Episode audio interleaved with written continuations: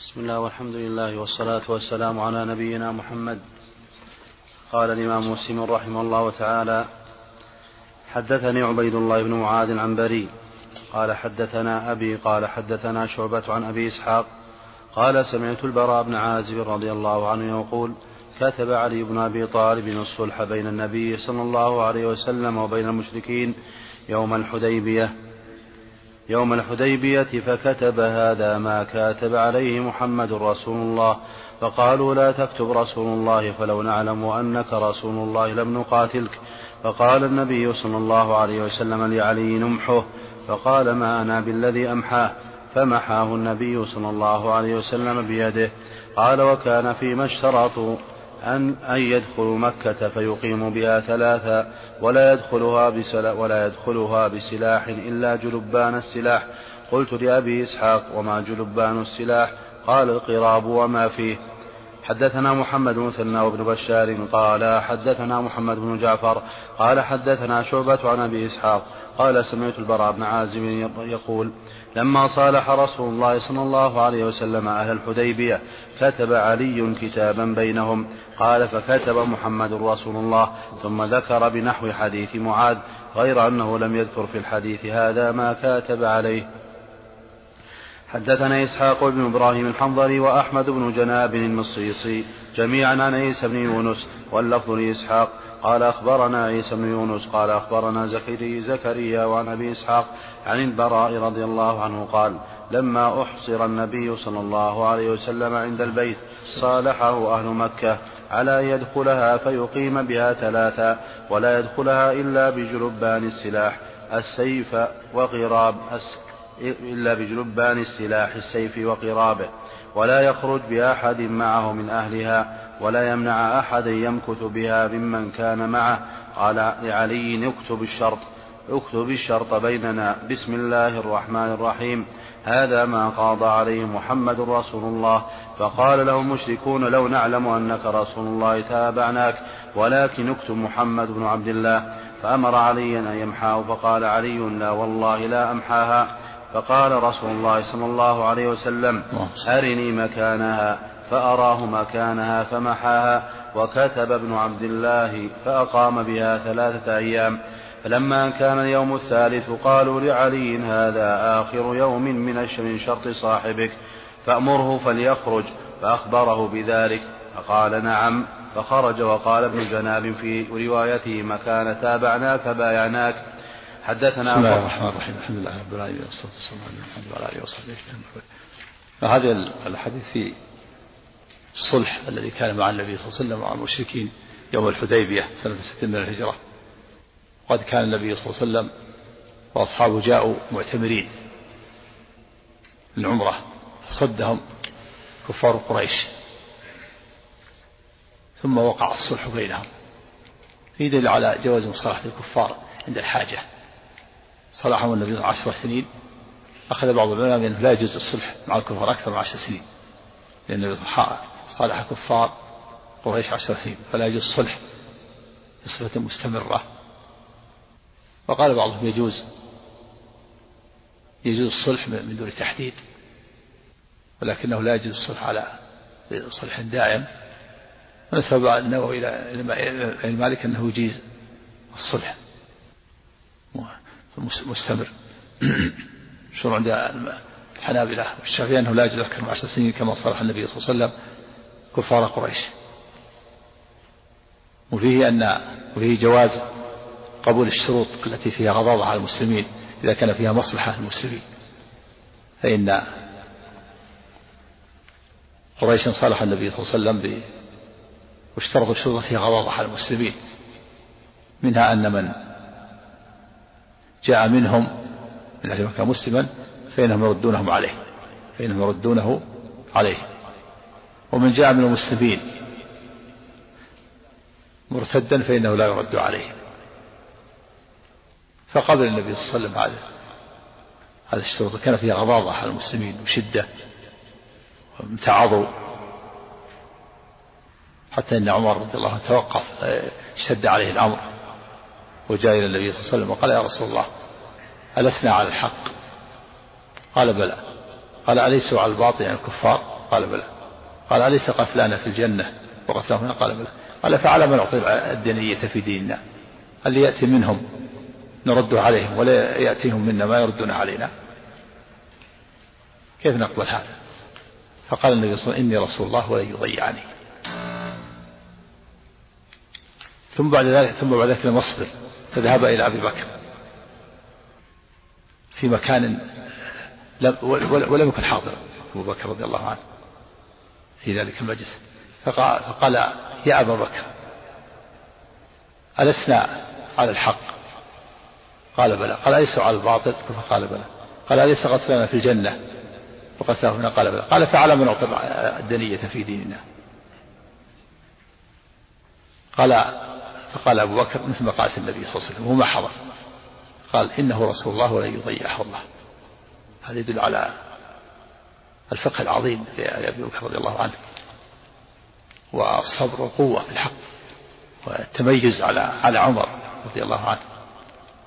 وفي رواية في في غير الصحيح أنه زاد فاستمسك بغرزه. أبو بكر قال. وهذه الشروط قبلها المسلمون فيها غضاضة لكن صار فيها الخير. والمصلحة. كما سيأتي أن أن سهيل قال يا أيها الناس اتهموا الرأي. فلو رأيتني يوم أبي جلدة ولو أقدر أن أرد أمر رسول الله رددته ثم بعد ذلك صار, صار فيه صارت هذا الصلح فيه الخير والفتح والبركة. وضعت الحرب أوزارها. اختلط المشركون بالمسلمين وسمعوا القرآن ولانت قلوبهم وأسلم كثير منهم. وتفرغ النبي صلى الله عليه وسلم لقتال اليهود وفتحت خيبر. سماه الله سماه الله ولهذا سماه الله فتح. إنا فتحنا فتحا مبينا هو صلح حديبية وقال النبي صلى الله عليه وسلم بعد ذلك للمسلمين من جاء منهم مسلما فسجع الله له فرجا وخرجا ومن جاء منا إليهم فلا رده الله. نعم والأمر وقع كذلك. فالذين أسلموا ردهم النبي صلى الله عليه وسلم فلم يرجعوا الكفار ووقفوا في طريق قافلة الكفار يقطعونها حتى آذوهم و وأخذوا ميرتهم وتجارتهم حتى قالوا للنبي خذوهم. والمؤمنات من جاء من النساء مسلمات نزل القرآن بأنه لا يرد. لا. لا يردونهم عليهن فلم يردهم النبي لا هن يحلونهم ولا هم يحلون. ثم بعد ذلك نقلت قريش العهد بعد سنتين فغزاهم النبي في عقر دارهم وفتح مكة. وفي دليل على أنه في الصلح أنه يقدم الإنسان اسمه في الصغر هذا ما قال فلان وفلان في الوصية هذا ما أوصى به فلان وفلان وفي دليل على أنه لا بأس أن يذكر يذكر اسمه واسم أبيه إذا كان مشهورا. ولهذا قال النبي هذا ما قضى عليه محمد رسول الله. ولما لم يقل هذا محمد بن عبد الله ولم يقل عبد المطلب. قال بعض العلماء لابد أن يذكر أربعة أشياء اسمه واسم أبيه واسم جده ونسبته. صار إذا كان مشهور لا حرج يذكر اسمه واسم أبيه فقط. وفي أن قريشا لما كتبوا الصلح قالوا قالوا لما كتب هذا ما قضى عليه محمد رسول قال لا تكتب رسول الله. لو لو لو نعلم أنك رسول الله لما قتلناك يعني لو نعتقد كلهم يعلمون هذا. لكن لا يعني لم يتبعوه ولم يؤمنوا به. لو يعني لو آمنا بك لما كتب لما قاتلناك. وكذلك لما كتب بسم الله الرحمن الرحيم قالوا اكتب باسمك اللهم. فقبل النبي صلى الله عليه وسلم ذلك وإن كان فيه غضاضة قال لا تكتب محمد رسول اكتب اسمك واسم أبيك. الذي نعرفك به اكتب محمد بن عبد الله. فقال النبي صلى الله عليه وسلم لعلي امحو. فقال لا ما أنا بالذي أمحاه ليس عصيانا ولكنه ولكنه رجاء أن يسمح له النبي صلى الله عليه وسلم وأن وأن لا يستجيب لطلبهم. ولكن محاه وهذا من من المعجزات كون النبي صلى الله عليه وسلم محاه في اللفظ الآخر أنه كتب وهو أمي لا يقرأ ولا يكتب هذا من المعجزات والأمية في حق النبي صلى الله عليه وسلم كمال في حقه. ولهذا قال الله تعالى وما كنت تتلو من قبله وما كنت تتلو من قبله من كتاب. ولا تخطه بيمينك إذا لارتاب المبطلون هذه الحكمة. ما كنت تتلو قبل هذا القرآن من كتاب. ولا تخطه بيمينك. ولو كان ولو كنت تقرأ تكتب تقرأ كتب لارتاب. ارتاب المبطلون وقالوا هذا يقرأ ويكتب ألفه من عنده. لكن أمي لا يقرأ ولا يكتب ثم يأتي بهذا القرآن العظيم الذي تحدى الثقلين أن يأتوا بمثله وبعشر سور مثله وبسورة فعجزوا. فهو معجزة المعجزة الخالدة إلى يوم القيامة.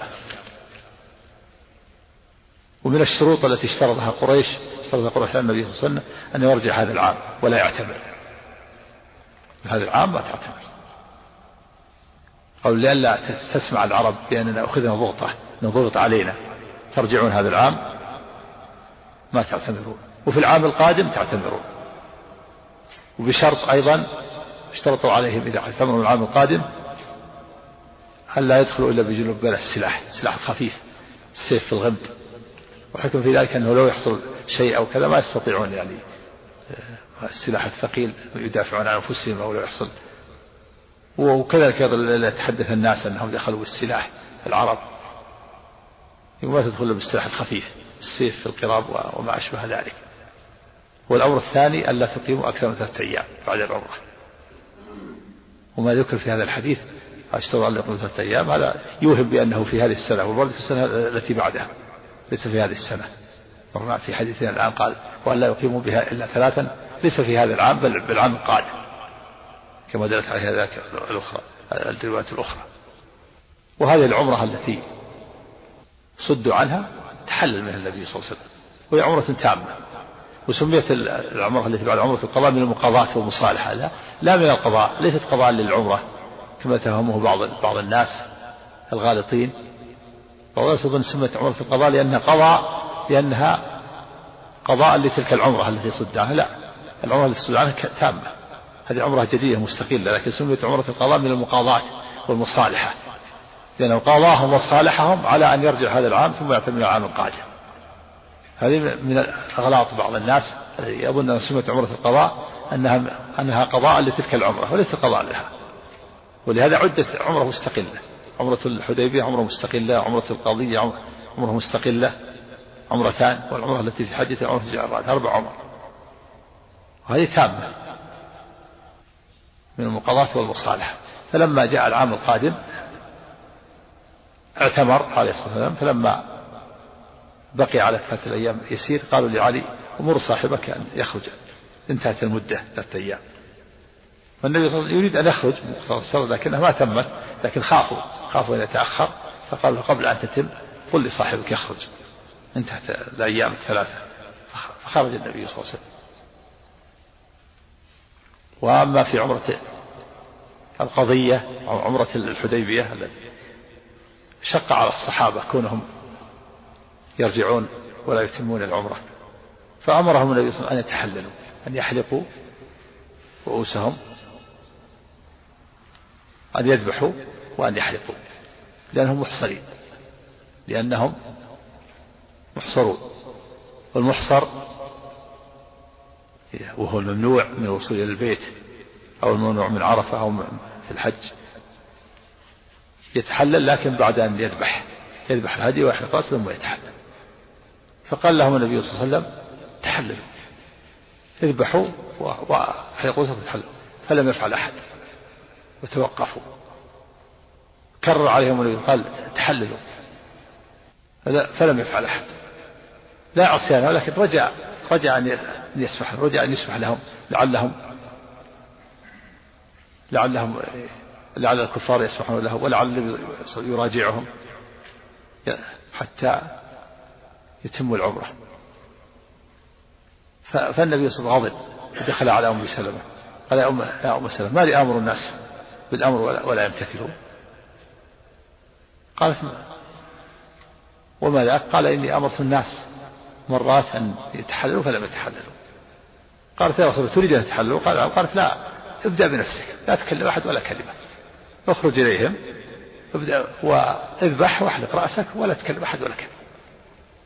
كان هذا رأي سديد لأم سلمة رضي الله عنها. يدل على أن بعض النساء عندها رأي يفوق الرجال. وكم امرأة خير من من آلاف الرجال. فخرج النبي صلى الله عليه وسلم بعد ذلك وذبح هديه وحلق رأسه فتتابع الناس. كل يذبح ويحلق. يسابق يسبق بعضهم بعضا حتى كاد يضر بعضهم بعضا. والسبب في ذلك أنهم علموا أن الأمر انتهى. ما في ما فيه ما فيه ما في أمل إنهم يذهبوا إلى مكة. لما فعل النبي بنفسه بدأ بنفسه انتهى الأمر.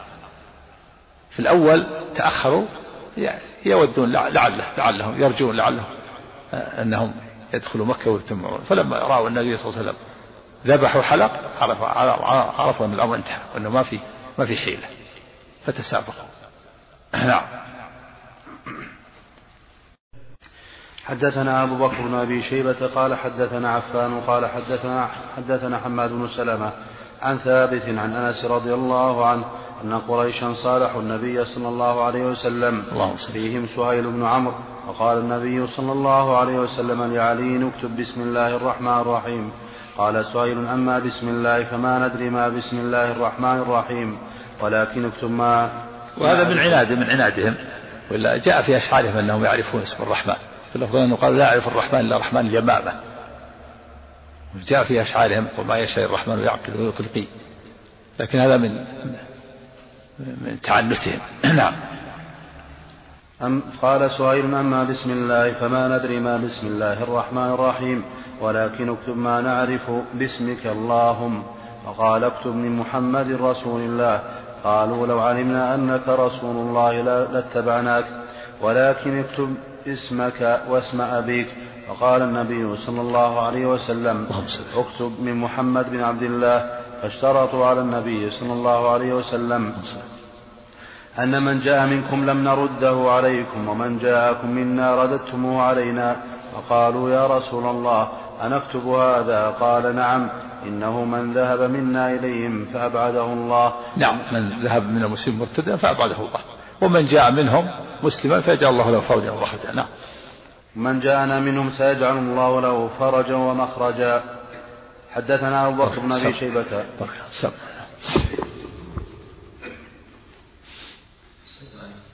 حدثنا أبو بكر بن أبي شيبة قال حدثنا عبد الله بن نمير حاء وحد حاء وحدثنا ابن نمير وتقاربا في اللفظ قال حدثنا أبي قال حدثنا عبد العزيز عبد العزيز بن سياه قال حدثنا حبيب بن أبي ثابت عن أبي وائل قال قام سهل بن حنيف يوم صفين. فقال أيها الناس اتهموا أنفسكم لقد كنا مع رسول الله صلى الله عليه وسلم يوم الحديبية ولو نرى قتالا لقاتلنا وذلك في الصلح الذي كان بين رسول الله صلى الله عليه وآله وسلم وبين المشركين. فجاء عمر بن الخطاب رضي الله عنه فأتى رسول الله صلى الله عليه وسلم فقال يا رسول الله ألسنا على حق وهم على باطل. قال بلى. قال أليس قتلانا في الجنة وقتلاهم في النار؟ قال بلى. قال ففيما نعطي قال ففيما نعطي الدنية في ديننا ونرجع ولم يحك ولما يحكم الله بيننا وبينهم. فقال يا ابن الخطاب إني رسول الله ولن يضيعني الله أبدا. قال فانطلق عمر فلم يصبر متغيظا. فأتى أبا بكر فقال يا أبا بكر ألسنا على حق وهم على باطل؟ قال بلى. قال أليس قتلانا في الجنة وقتلاهم في النار؟ قال بلى. قال فعلى ما نعطي الدنية في ديننا ونرجع ولما يحكم الله بيننا وبينهم. فقال يا ابن الخطاب إنه رسول الله ولن يضيعه الله أبدا. مقالة في مقالة النبي صلى الله عليه وسلم. هذا على فضله العظيم ومنزلته رضي الله عنه نعم. أحسن الله عليك.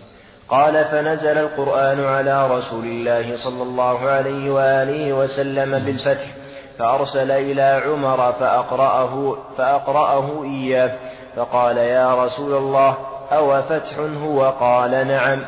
فطابت نفسه ورجع. الله أكبر. هذا سهل بن حنيف يوم صفين يوم الحرب العظيمة بين أهل الشام وأهل العراق بين علي ومعاوية يقول الناس اتهموا الناس الرأي. اتهموا الرأي يخطئ ويصيب اتهموا رأيكم. لو رأيتمونا يوم يوم الحديبية يوم يكتب النبي صلى الله عليه وسلم الكتاب اللي فيه غضاضة ما صبرنا. لو كان لنا رأي رددنا أمر الرسول. كيف من جاء منهم؟ لا نرده ومن جاء منا من جاء منهم يرد نرده إليهم ومن جاء منا منهم لا يردونه إليه. هذه القضاء كيف؟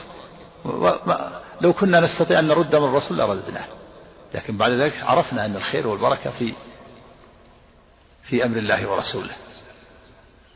قال اتهموا رأيكم في الصفين يعني في في هذه الحروب وفي في الآراء التي تصدرون اتهموا. الرأي يخطئ ويصيب. في أعظم مما حصل يوم مع النبي يوم الحديبية أمر عظيم غضاضة وشروط فيه غضاضة علينا ومشقة علينا. وعمر رضي الله عنه لم يصبر وتغير ويريد يقول ليش يا رسول الله؟ ليه ما ننجزهم؟ قاتلهم نقضي عليهم. اسمح لنا نقضي عليهم كيف؟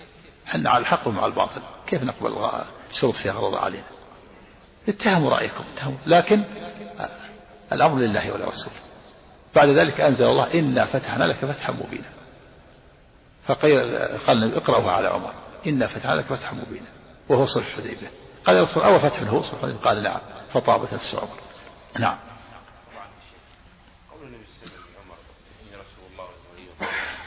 يعني يعني هذا أمر الله ورسوله. قبول الصلح. قبول الصلح فيه.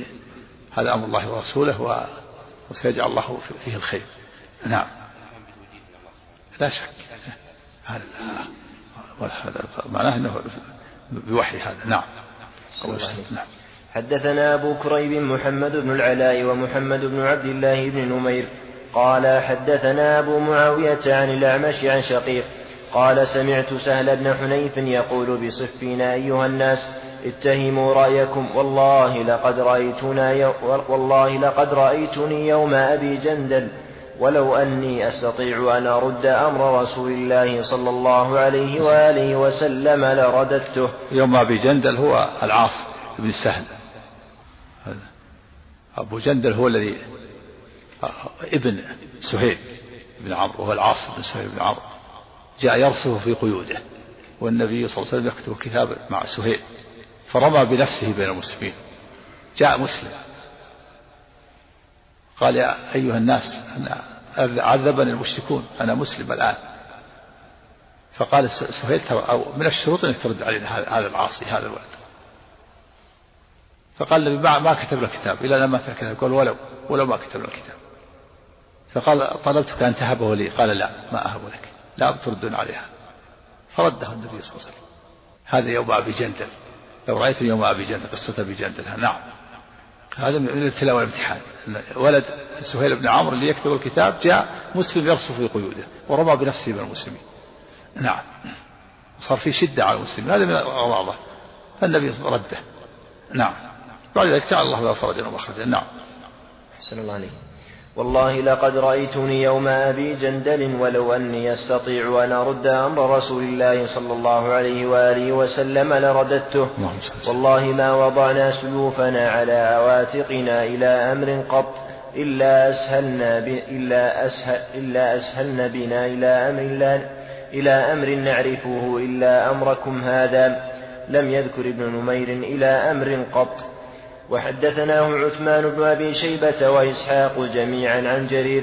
حاء وحدثني أبو سعيد الأشج. قال حدثنا وكيع كلاهما عن الأعمش بهذا الإسناد وفي حديثهما إلى أمر يفضعنا. وحدثني إبراهيم بن سعيد الجوهري. قال حدثنا أبو أسامة عن مالك بن مغول عن أبي حصين عن أبي وائل. قال سمعت سهل بن حنيف بصفين. يقول اتهموا رأيكم على دينكم فلقد رأيتني يوم أبي جندل ولو أستطيع أن أرد أمر رسول الله صلى الله عليه وسلم ما فتحنا منه من خصم إلا انفجر علينا منه خصم. وفي اللفظ الآخر في رواية البخاري ما سددنا من خصم. يعني ما يعني الخصم المراد الناحية والجهة. يعني كان كالشيء الذي يتشقق على الإنسان. إذا سددنا هذا انفتح من هذا ويسددنا هذا من هذا. والمعنى أن أن كل الأمور التي مضت منها صلح الحديبية إذا وضعنا سيوفنا على عاتقنا ووقفنا أفضى بنا إلى أمر حميد إلا مسألة صفي فإنه أفضى بنا إلى شدة. وكل كل الأمور التي مضت إذا أمسكنا يعني عن القتال. أفضت بنا إلى أمر سهل إلا أمركم هذا وهي القتال في صفين. فإنه أمر أفضى بنا إلى الشدة لأنه قتال بين المسلمين وبين الصحابة. ما سدد من خصم إلا فتح على خصم آخر. إذا سدينا شق من هنا انفتح الشق الآخر من هنا. فيما فتحنا في رواية البخاري ما سددنا وهي أحسن. ما سددنا من خصم إلا فتح خصم آخر. الخصم الشق في الناحية. كأنه ثوب يتشقق إذا أو شيء إذا سدينا الشق هذا انفتح شق آخر بجواره وهكذا. ما سددنا من خصم في البخاري. ورواية مسلم ما فتحنا هذه. لكن رواية البخاري أوضح. نعم. إذا سدينا خصم انفتح خصم آخر. نعم. أحسن الله عليك وحدثنا نصر بن علي الجهضمي قال حدثنا خالد بن الحارث قال حدثنا سعيد بن أبي عروبة عن قتادة أن أنس بن مالك رضي الله عنه حدثهم قال لما نزلت إنا فتحنا لك فتحا مبينا ليغفر لك الله إلى قوله فوزا عظيما. مرجعه من الحديبية وهم يخالطهم الحزن, الحزن والكآبة. يخالطهم الحزن والكآبة من سبب الصلح الذي غضاضه لكن أنزل الله أنه فتح. فتحا مبينا. فطابت نفوس سماه الله. فتح وصلح الحديبية. نعم. الله وقد نحر الهدي بالحديبية فقال لقد أنزلت علي آية هي أحب إلي من, إلي من الدنيا جميعا. وحدثنا عاصم بن النضر التيمي قال حدثنا معتمر قال سمعت أبي قال حدثنا قتادة قال سمعت أنس بن مالك. حاء وحدثنا ابن المثنى قال حدثنا أبو داود قال حدثنا همام. حاء وحدثنا عبد بن حميد قال حدثنا يونس بن محمد قال حدثنا شيبان جميعا عن قتادة عن أنس نحو حديث ابن أبي عروبة وحدثنا أبو بكر بن أبي شيبة قال حدثنا أبو أسامة عن الوليد بن جميع قال حدثنا أبو الطفيل قال حدثنا حذيفة بن اليمان رضي الله تعالى عنه قال ما منعني أن أشهد بدرا إلا أني خرجت أنا وأبي حسيل قال فأخذنا, فأخذنا كفار قريش. قالوا إنكم تريدون محمدا. فقلنا ما نريده؟ ما نريد إلا المدينة. فأخذوا منا عهد الله وميثاقه لننصرفن إلى المدينة ولا نقاتل معه. فأتينا رسول الله صلى الله عليه وآله وسلم فأخبرناه الخبر. فقال انصرفا نفي لهم بعهدهم ونستعين الله عليهم. نعم فيه الوفاء بالعهد فيها حذيفة أبوه, أبوه اسمه حسل ويقال حسين ولقبه اليمان. لقيهم المشركون وهم صرفا بدر. قالوا أنتم تريدون تقاتلون مع محمد؟ قال لا نريد المدينة. فأخذوا عليهم العهد ألا يقاتلوا مع النبي صلى الله عليه وسلم. فلما وصل النبي صلى الله عليه وسلم قال أخبروه خبر قال, قال النبي لا تقاتل نفي لهم بالعهد ونستعين الله في في قتالهم. نعم. نعم. الله بارك السلام. نعم. لا هم حضروا بدر. بعد انصرافهم بدر هذا. هذا بعد انصرافهم بدر. نعم. نعم. نعم. في في خلاف في خلاف. يقول ما ما, ما يدل على التحديد هذا. نعم. أحسن الله عليك هذا سائل يسأل يقول عفى عنك عدم رد المؤمنات أليس فيه نكث للعهد بين رسول الله صلى الله عليه وسلم وقريش؟ لا جاء القرآن. القرآن تنفيذ لأمر الله. يا أيها الذين آمنوا إذا جاءكم امرأة مهاجرة فامتحنوهن. ثم قال فلا ترجعوهن إلى الكفار. امتثال لأمر الله. هذا الشرط. جاء القرآن بأنه لا ينفذ. نعم. أحسن عليك نص نص الصلح. هل ينص على النساء أو على الرجال فقط؟ الرجال جميعا النساء لكن النساء جاء القرآن بأنه لا ينفذ الشرط. ولا دخل في نفس المصالحة. دخل لكن القرآن نزل بأنه لا ينفذ الشرط. امتثال لأمر الله. نعم. القرآن نزل قال لا هن حلوة لا ترجعهن إلى الكفار. نص القرآن. نعم.